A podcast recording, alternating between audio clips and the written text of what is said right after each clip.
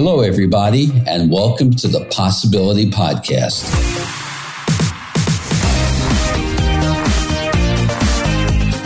I'm your host, Mel Schwartz.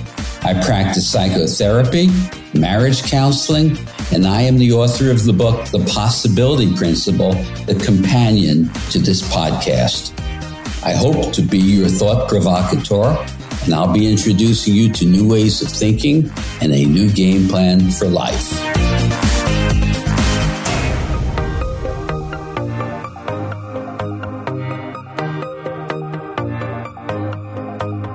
About a month ago, I had a fascinating interview with Mr. Leonardo Moran. It was a compelling and exciting discussion and at the end of our meeting, to my utter dismay and laughing at my own ineptness, I realized I never hit the record button. So I had to invite him back on. But I also realized that we had been talking a lot about synchronicity. And perhaps it wasn't an error. Perhaps it was synchronicity at play. We'll explore that. But let me tell you a bit about Leonardo.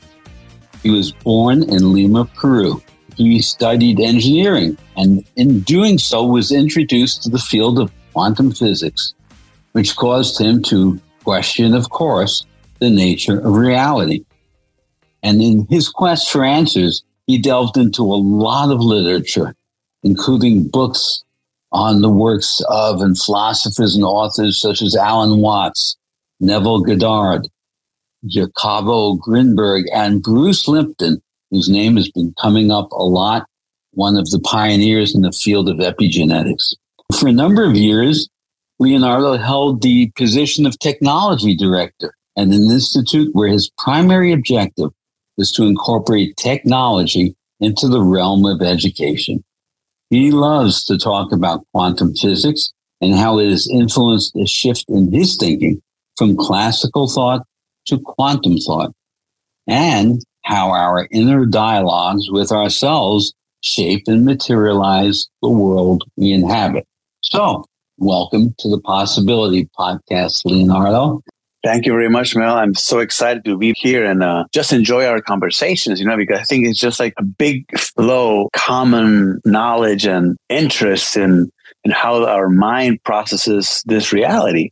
And you know, every day that passes by, I'm more convinced that we are capable of influencing with our thoughts the reality. Like, and I see it in a day by day cases. And when I speak to people, when I have relationships with people, how those synchronicities that you were talking about just show up. And many times, many um, things just get projected in our reality. And it comes up to us to pay attention to those. And if we do, then we can see a shift in what we think wasn't possible or was possible. So, as you're saying that about our thoughts and how they inform and shape the reality, I was thinking about these divides that we make, Leonardo, between inner and outer. And my belief is that we construct all of these divisions. So we have this term inner, inner reality. My thoughts, of course, inform who I am, how I feel about myself, how I perceive others. My thoughts falsely, literally inform me of objective truths. We construct these divides between what we call inner reality and outer reality. The words are part and parcel of the construct of the mind. So although I may say inner reality and outer reality, aren't they really ultimately all the same. So my thoughts inform and trick me and that they're teaching me the truth. That's what we call literal thought or what David Bohm called literal thought. Participatory thinking is I'm having a thought which is telling me such and such. So that informs my inner mindscape. But there's no division in my thought, Leonardo, because the outer landscape is inseparable from my inner landscape. Do you see it that way? I would say that we drag a lot of teachings and we drag a lot of paradigms and dogmas. I think they influence so much our thoughts. You no, know? they they kind of like, like they put them in, like in boxes, and sometimes those thoughts are so solid that it's very difficult for us, even when you you start learning new processes of thinking, to escape from that blockage. I think that I've developed, you know, an advanced thought process, and many times I wake up and I wake up, you know, with um, that anchor of 20 years, 30 years of some type of thinking, you know, of me believing in what reality is. But then it's up to me to kind of like shake it a little bit and say, like, um, you know what? No, let's get rid of these labels. Let's get rid of these uh, anchors. And that's when I can shift into a different reality and a different way of seeing reality. I think that's the, the issue. There's many people that, that never even get to that thought process. They just accept what things are as what they were told. So that is consensual reality. What the majority of people agree reality is. And there's a conformity that chokes us. It chokes our intelligence and our innate wisdom conformity. So that you're talking about the societal limitations. They teach us a certain way of thinking and seeing reality. So as I know you appreciate, there are many ways of thinking. And at first, you said to most people, they're perplexed. What do you mean there are many ways of thinking? So in Western culture, dating back perhaps to Aristotle, we are taught the paradigm of either or thinking, reality based on duality, which is good, bad. And out of that came what I call either or thinking. So when I'm asked an either or question, it would be, well, do you think this is good or do you think it's bad? That's an either or question. So it takes reality and it compartmentalizes it into two separate compartments. And then we're given a choice. Choose door A or door B. So I trained my mind to resist either or thinking. And I'm kind of fond of saying either and or either and slash or because I try to think in as whole a picture as I can. So my retraining of mine is to do all I can to avoid reducing and creating compartments to try to see in the biggest picture. And then when I do, I can then reduce it. I can analyze when I choose to as not as my default mode, but I select to analyze after I've seen the bigger. And I think the way we're trained is otherwise. We're trained to slice and dice and analyze and look in cause and effect. Do you see that differently? I see it the same way from the point like like Newton, you know, like Newtonian physics, you know, where you get the formula and that's the answer. You know, it's just like so straight. Newton was used to the subdividing things, you know, and, and making it so mechanical that you're constrained to to a box. You know, that's it. There's nothing else. I think when you are able to see it from a quantum perspective, where there's infinite possibilities and infinite potentials, you're able to see even like the superposition of either or, or at the same time the same thing. You know, both both states. So I think that kind of like liberates you and gives you more options in in this world. For the benefit of our listeners, when you're talking about superposition. In quantum physics, superposition speaks to a condition of infinite possibility, where the actual concrete reality hasn't yet manifested. It's in an infinite position, meaning it's above a material reality. It's superimposed, mm-hmm. waiting to happen. So as you and I have discussed, for me, superposition comes from being able to suspend the space between my thoughts. When I can access the space between my thoughts, I feel in a state of superposition. I'm not reacting. I'm not surrendering to old thought. I'm quieting myself. And in that state of superposition, in the nanosecond between the thoughts, pure possibility exists. Can you speak to um, your work, your interest, your passion around synchronicity and how that may access the state of superposition? I think that I'm very open minded, you know, and when I talk about, you know, the process of manifesting something that you want and you are in that open state that everything is possible because many times people focus on the infinite possibilities of something that's not going to happen. And they look at all the problems that can that can happen right? I stop myself there and if i have any any questions on that i will say you know what? If i'm seeing that there might be problems showing up i'm going to write them and I'm going to find a solution for all these problems. And then from there, I'm going to focus on the infinite possibilities that are also possible, but focus on, on those. So when I'm in that state of already saying anything is possible, and I'm in this flow, I'm aware of my environment because I've seen in my life when I'm in that state, in that flow, things begin to happen things begin to project, things begin to synchronize, you know? I see a number, I see an ad, I see somebody shows up, somebody calls me, you know? And I, I pay a lot of attention of those details, you know? It's kind of like if you're going to the store and you were looking for a product and all of a sudden you see that the Coca-Cola is in the beer and you say, why is this cola in the beer?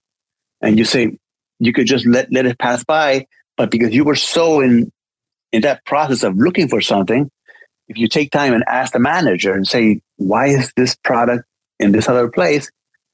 He will come up with something that was in relation to what you were looking for. And I've seen it. Now I've seen that happen in my life, you know. Uh, we were we were talking about last time about that whiteboard, a famous whiteboard that I was looking for my objective was to go to a store, an office store that sells whiteboards. So on my way to the store, I'm walking towards the store and I see them on from my side, from the right side, I see a bucket of roses in front of a store that has nothing to do with whiteboards. And I said, huh, that's that's strange. Why would they be selling flowers in the store? I go into the office store and I look at all the boards. They had like 30 boards. I didn't like anyone. But on my way out, I catch those that bucket now with my left eye and keep walking. I say, wait a second, why is that bucket in front of the store? So it's it's kind of like a hunch, you know, like say, why is it? So I'm gonna find out. So I go to the store and start looking at you know, the, the stuff that they sell, nothing to do with whiteboards. But in the store, I find that whiteboard, that whiteboard that I wanted. So it's those, those little things that you have to pay attention. It's something that you are doing that is creating that synchronicity and is showing up in your, your field of view. So in that narrative, how would you explain that then to the listener? They, they will have questions at this moment, I would think. So, Leonardo, are you saying that the roses are there for a reason? Were they yes. there to catch your attention if you're in mm-hmm. flow? Mm-hmm. But they weren't yes. intended for anyone else, just no. intended for you.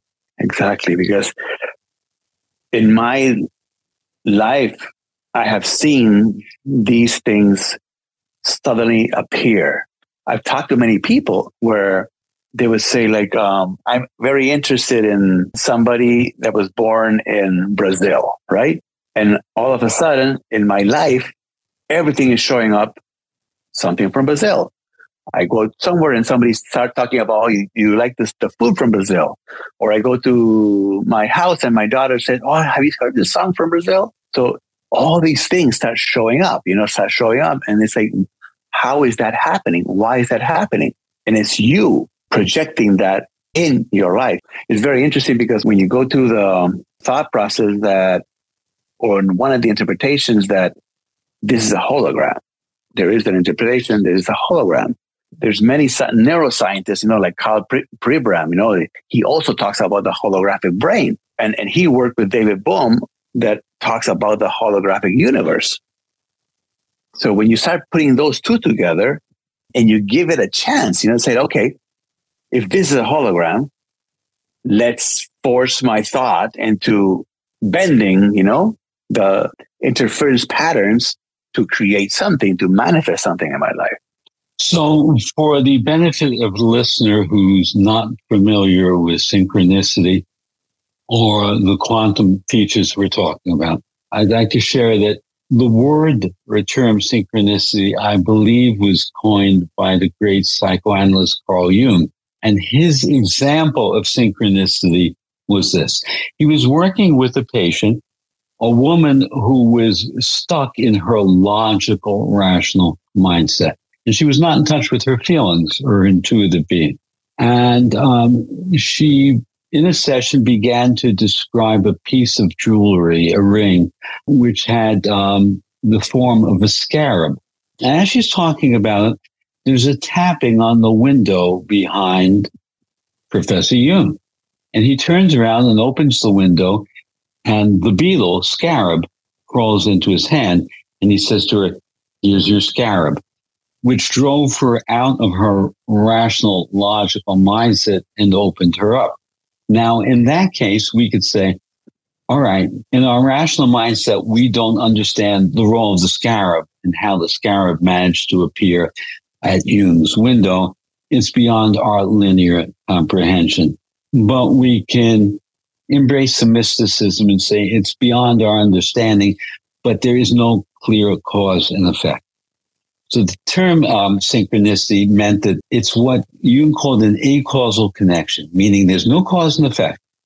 And it's beyond writing it off to coincidence. But he said it has to have a numinous quality. Numinous means it is profoundly personal and of importance to you, the experiencer mm-hmm. of the mm-hmm. synchronicity. So I've had certain synchronicities in my life. I remember decades ago going to Kripalu, which is a, a yoga institute in the Berkshire Mountains in Massachusetts, with a friend of mine who was not inclined to that kind of experience. He woke up one morning and he shared a dream with me. And the dream was about um, the fact that he was going on a boat ride and my former wife was on the boat with him and he had a prize bird and he didn't want to lose the bird on the boat ride. It was a ferry. And he took the bird and put it in his eyeglass case and he wrapped up the eyeglass case. And he asked me to interpret the dream, which I did. And it was around personal matters in his own life. Well, my interpretation further was that the bird symbolized freedom for him because he was contemplating divorce at that time, but he couldn't deal with the tension around it. So he decided to wrap it up and put it away so he couldn't see it for the time being. So he said, ah, interesting. And we walked out of the room down toward breakfast. And breakfast in those years, perhaps still is, was a large, large cafeteria where meals were eaten in silence. And as we walked into the cafeteria, there's a large blackboard with these words written on it. Chirp, chirp, chirp. Good morning, little birdie. And I looked at Charles and I said, their synchronicity. Now, of course, they didn't write that on the blackboard for Charles or hmm. myself. Um, the scarab didn't locate Carl Jung's office to help him in his session. And I'm going to say, whoever put the roses out there wasn't operating in a cause and effect way. They put the roses out there. There's something larger that we don't see at work. And when you talk about flow, Leonardo, my understanding of flow is that if you get out of your own way and you open your aperture to the widest view possible and quiet your thoughts, then you become at one with the universe. Mm-hmm. Is is that description accurate, or would you edit that and put put it differently? I would edit it a little bit more, kind of go like in more in a personal way, where we're used to to subdivide ourselves into millions and billions of people, right? So then you feel that you're just one of many. But when you, you're the central piece in this creation and that you're just one focus, like in this general consciousness, but at, at this moment, I'm acting as the main character in my own personal movie then I can empower myself and say, what do I want to see today? Right? Because everybody else is going to be a secondary character in my life. Now, that I think is simple yet brilliant at the same time. I think that really nails it. So, as you're saying that, my thought was ego, another construct we made up, but ego speaks to my extreme focus on self.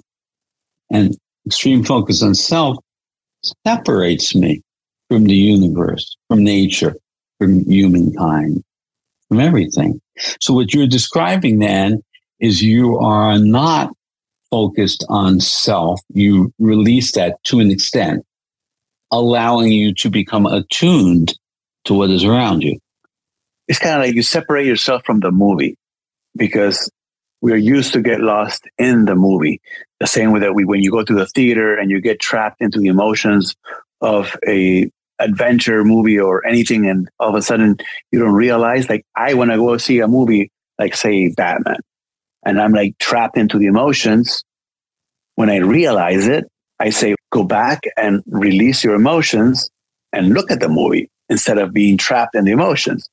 So on a day on day basis, we get confused by, by our, our, thoughts and our emotions. And we believe we are thought and our, our emotions. And that is the movie.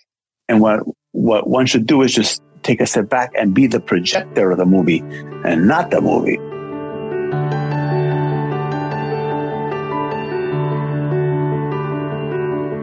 I'd love to show you my appreciation for your subscribing to and rating this podcast by offering you a gift to one of the following. The Power of Mind, a live talk that I gave, or one of my digital ebooks, Creating Authentic Self Esteem, Overcoming Anxiety, or Raising Resilient Children and lastly, cultivating resilient relationships. Once you have subscribed, please send an email to mel at melschwartz.com and just let me know which gift you'd prefer. Thanks.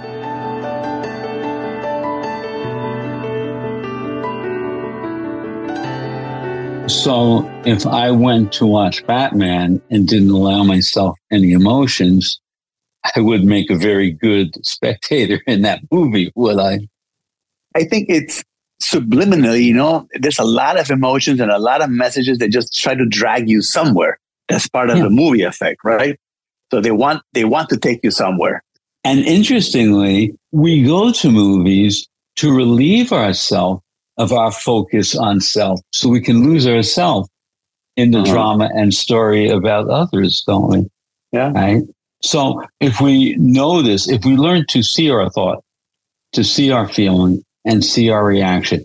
We are aware of it. We are not nullifying or denying it. But if we see it, then we don't have to become it. We can transcend thought mm-hmm. and feeling by in that nanosecond of seeing it. Mm-hmm. Right.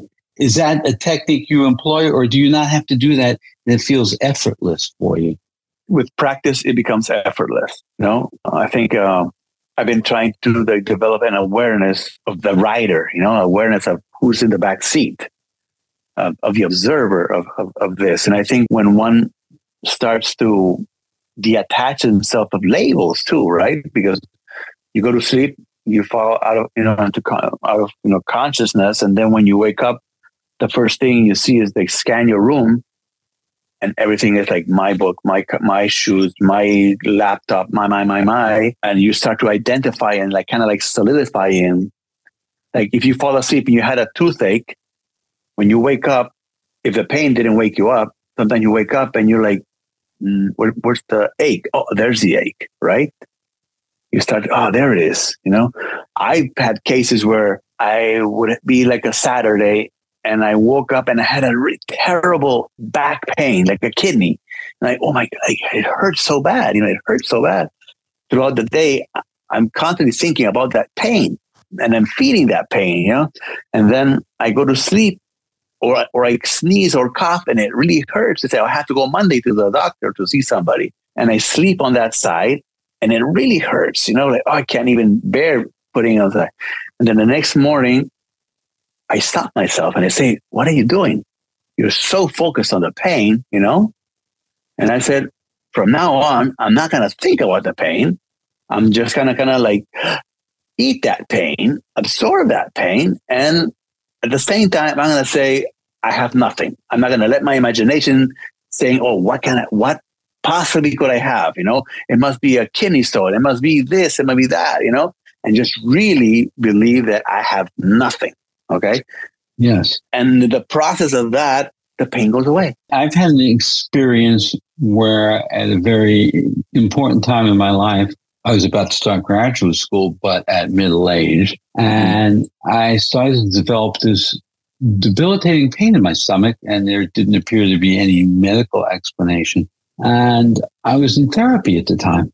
And my therapist proposed to me that the pain had to do with my relationship with the pain because my story was if this doesn't go away in four days, I can't start the semester. I'm 42 years old. I can't wait another year.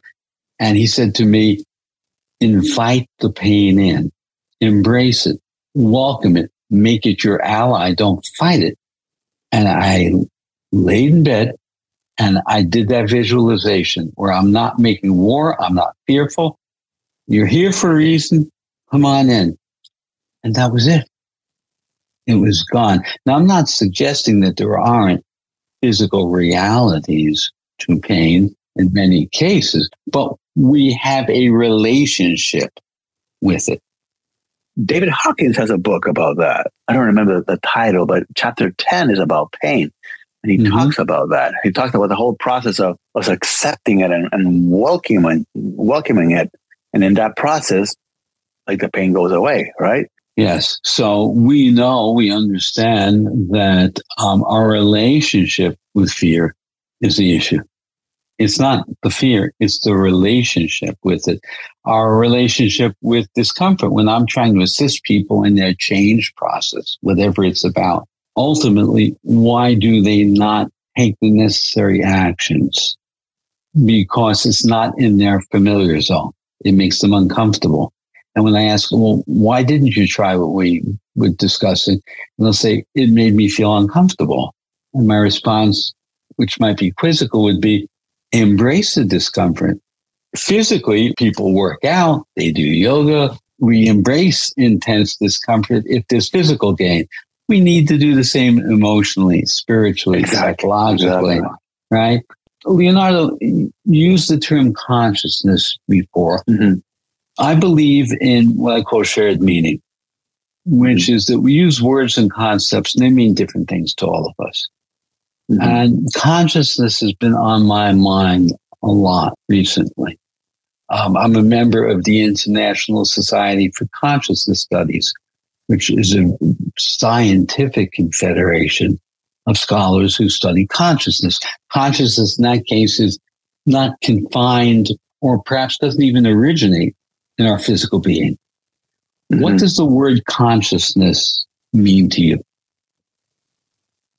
I think it's that infinite realm to which we are all connected in a magnificent, magnificent way, but we, we don't have the understanding of it, right? And I think it was David Bohm that described it as a big river of consciousness and where in the river, you could find several whirlpools, and these whirlpools were the individual people. And you could not separate the river from the whirlpool. You couldn't right. pick it up, you know? And at the same time, the, the river was the whirlpool and the whirlpool was the river. So I think consciousness would be kind of like this huge realm where us as individuals can tap into if you're in a state of flow, in a state of acceptance that there's something bigger than you, like musicians, when they say like, "Oh, I didn't write the song; it just came to me." Yes. It just I just came to flow. Or the, some writers say, "No, I just sat down and just get downloaded into me," you know, because people sometimes don't understand that. But when you get into that flow, and all of a sudden you get bombarded by who knows the wisdom from the past and then the future. You know, there's many texts that talk that time is an illusion or even space is an illusion. So I think consciousness is that realm to where we can tap if we're in flow and we can like really benefit uh, from it, no? So that term illusion brings up the concept of Maya or mm-hmm. illusion. Do you believe consciousness requires human intelligence and or do you believe consciousness is actually manifest through the universe itself? I think a human is here to experience this humanity, you know, this world of perceiving. We experience consciousness as a human just for the fact of to be able to perceive, you know, to perceive this experience. In other words, we have eyes to see. Yes. So I, have I've grappled with this a lot, and I've come to the current belief mm-hmm. that my individual consciousness and universal consciousness are different aspects of the same whole. At times, people will ask me a religious or a spiritual question. They'll ask me, Do I believe in God? Mm-hmm. My answer is, uh, I don't believe in God as a deity mm-hmm. or in a Judeo Christian God. My belief is that the universe itself is the creative intelligence. So the mm-hmm. creative intelligence that created the universe and is all that is, to me, is the equivalent of the God substance.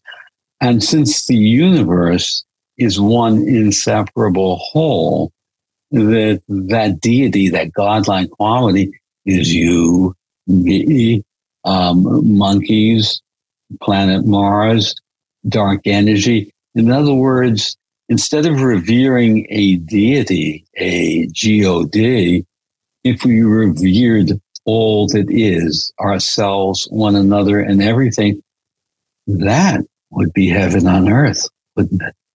For example, you, you, you just mentioned that we have eyes to see, right? But there are so many cases of out of body experience where a person sees themselves, you know, on the operating table or sees themselves somewhere else or being able to to not just see through the eyes, but have a three, 360 vision of, yes. of the world. So how, how do you explain that? That doesn't require a body. It doesn't require, in a way, you know, the consciousness doesn't require the body, right? Because he's floating outside.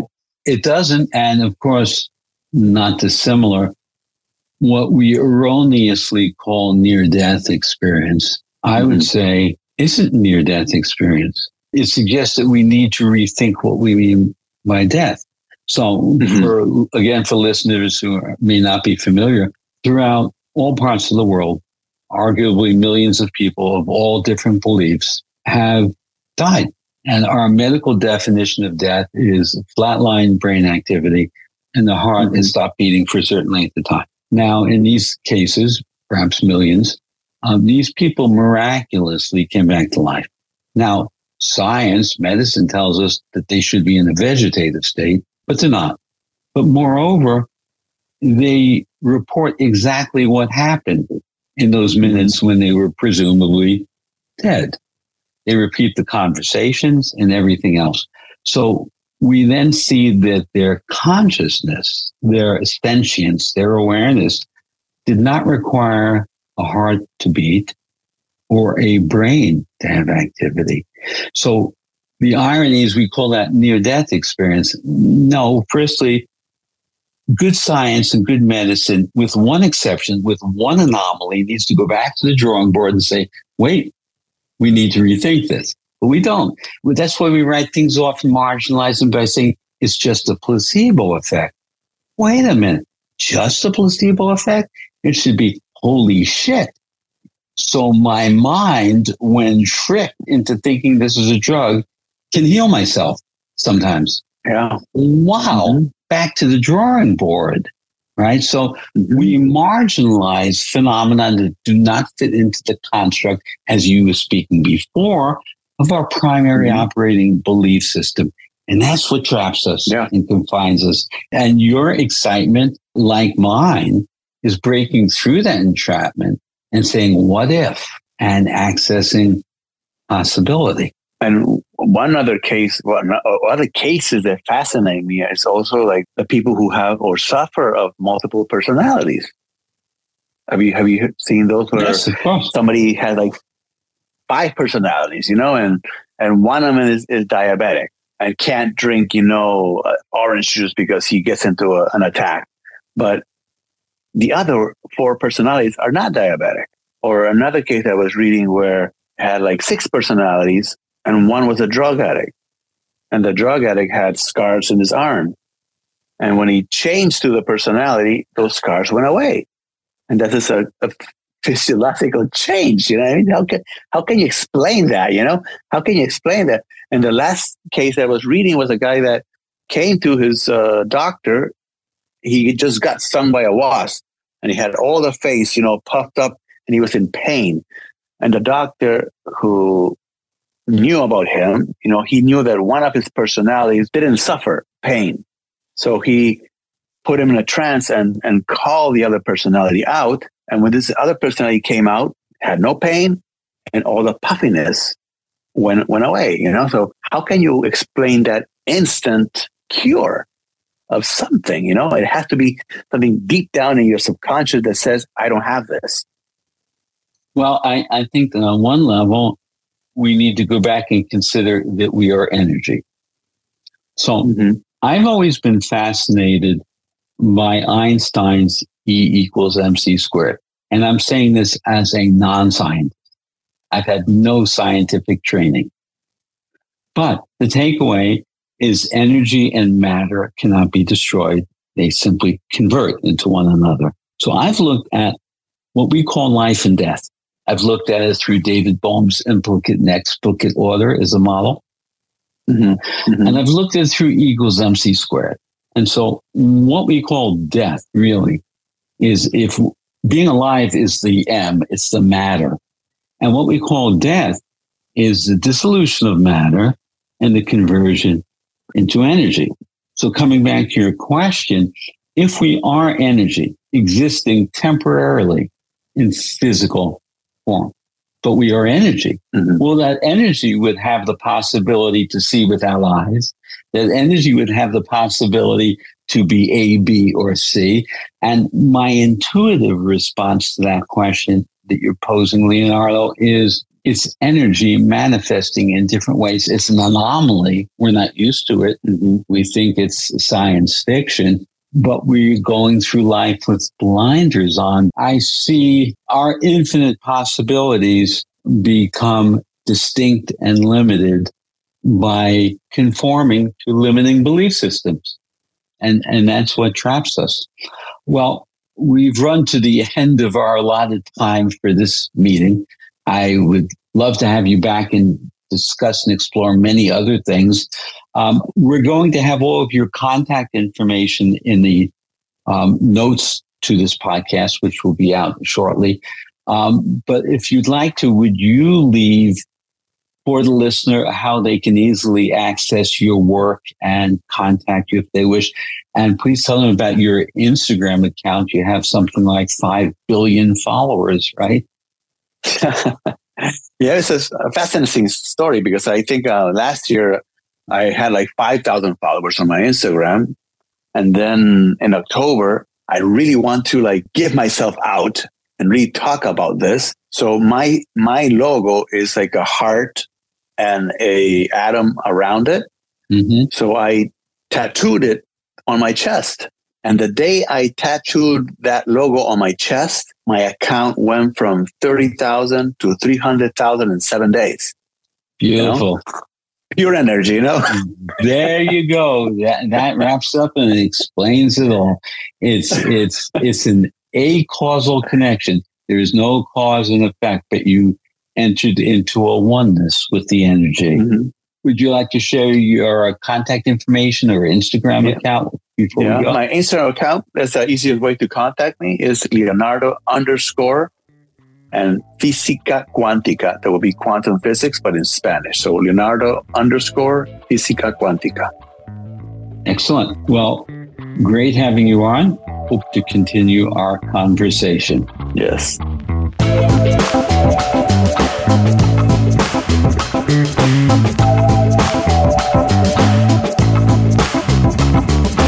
I hope you enjoyed this episode of the Possibility Podcast. I welcome your feedback on this and any episode. Please send me an email at mel at melschwartz.com or leave a comment in the show notes for this episode at melschwartz.com. If you like what you're hearing, please take a moment to rate and review the show at Apple Podcasts, Spotify, or wherever you get your podcasts. Your reviews really help boost the visibility for the show, and it's a great way for you to show your support. Finally, please make sure to subscribe to the Possibility Podcast wherever you listen to podcasts, and that way you'll never miss an episode.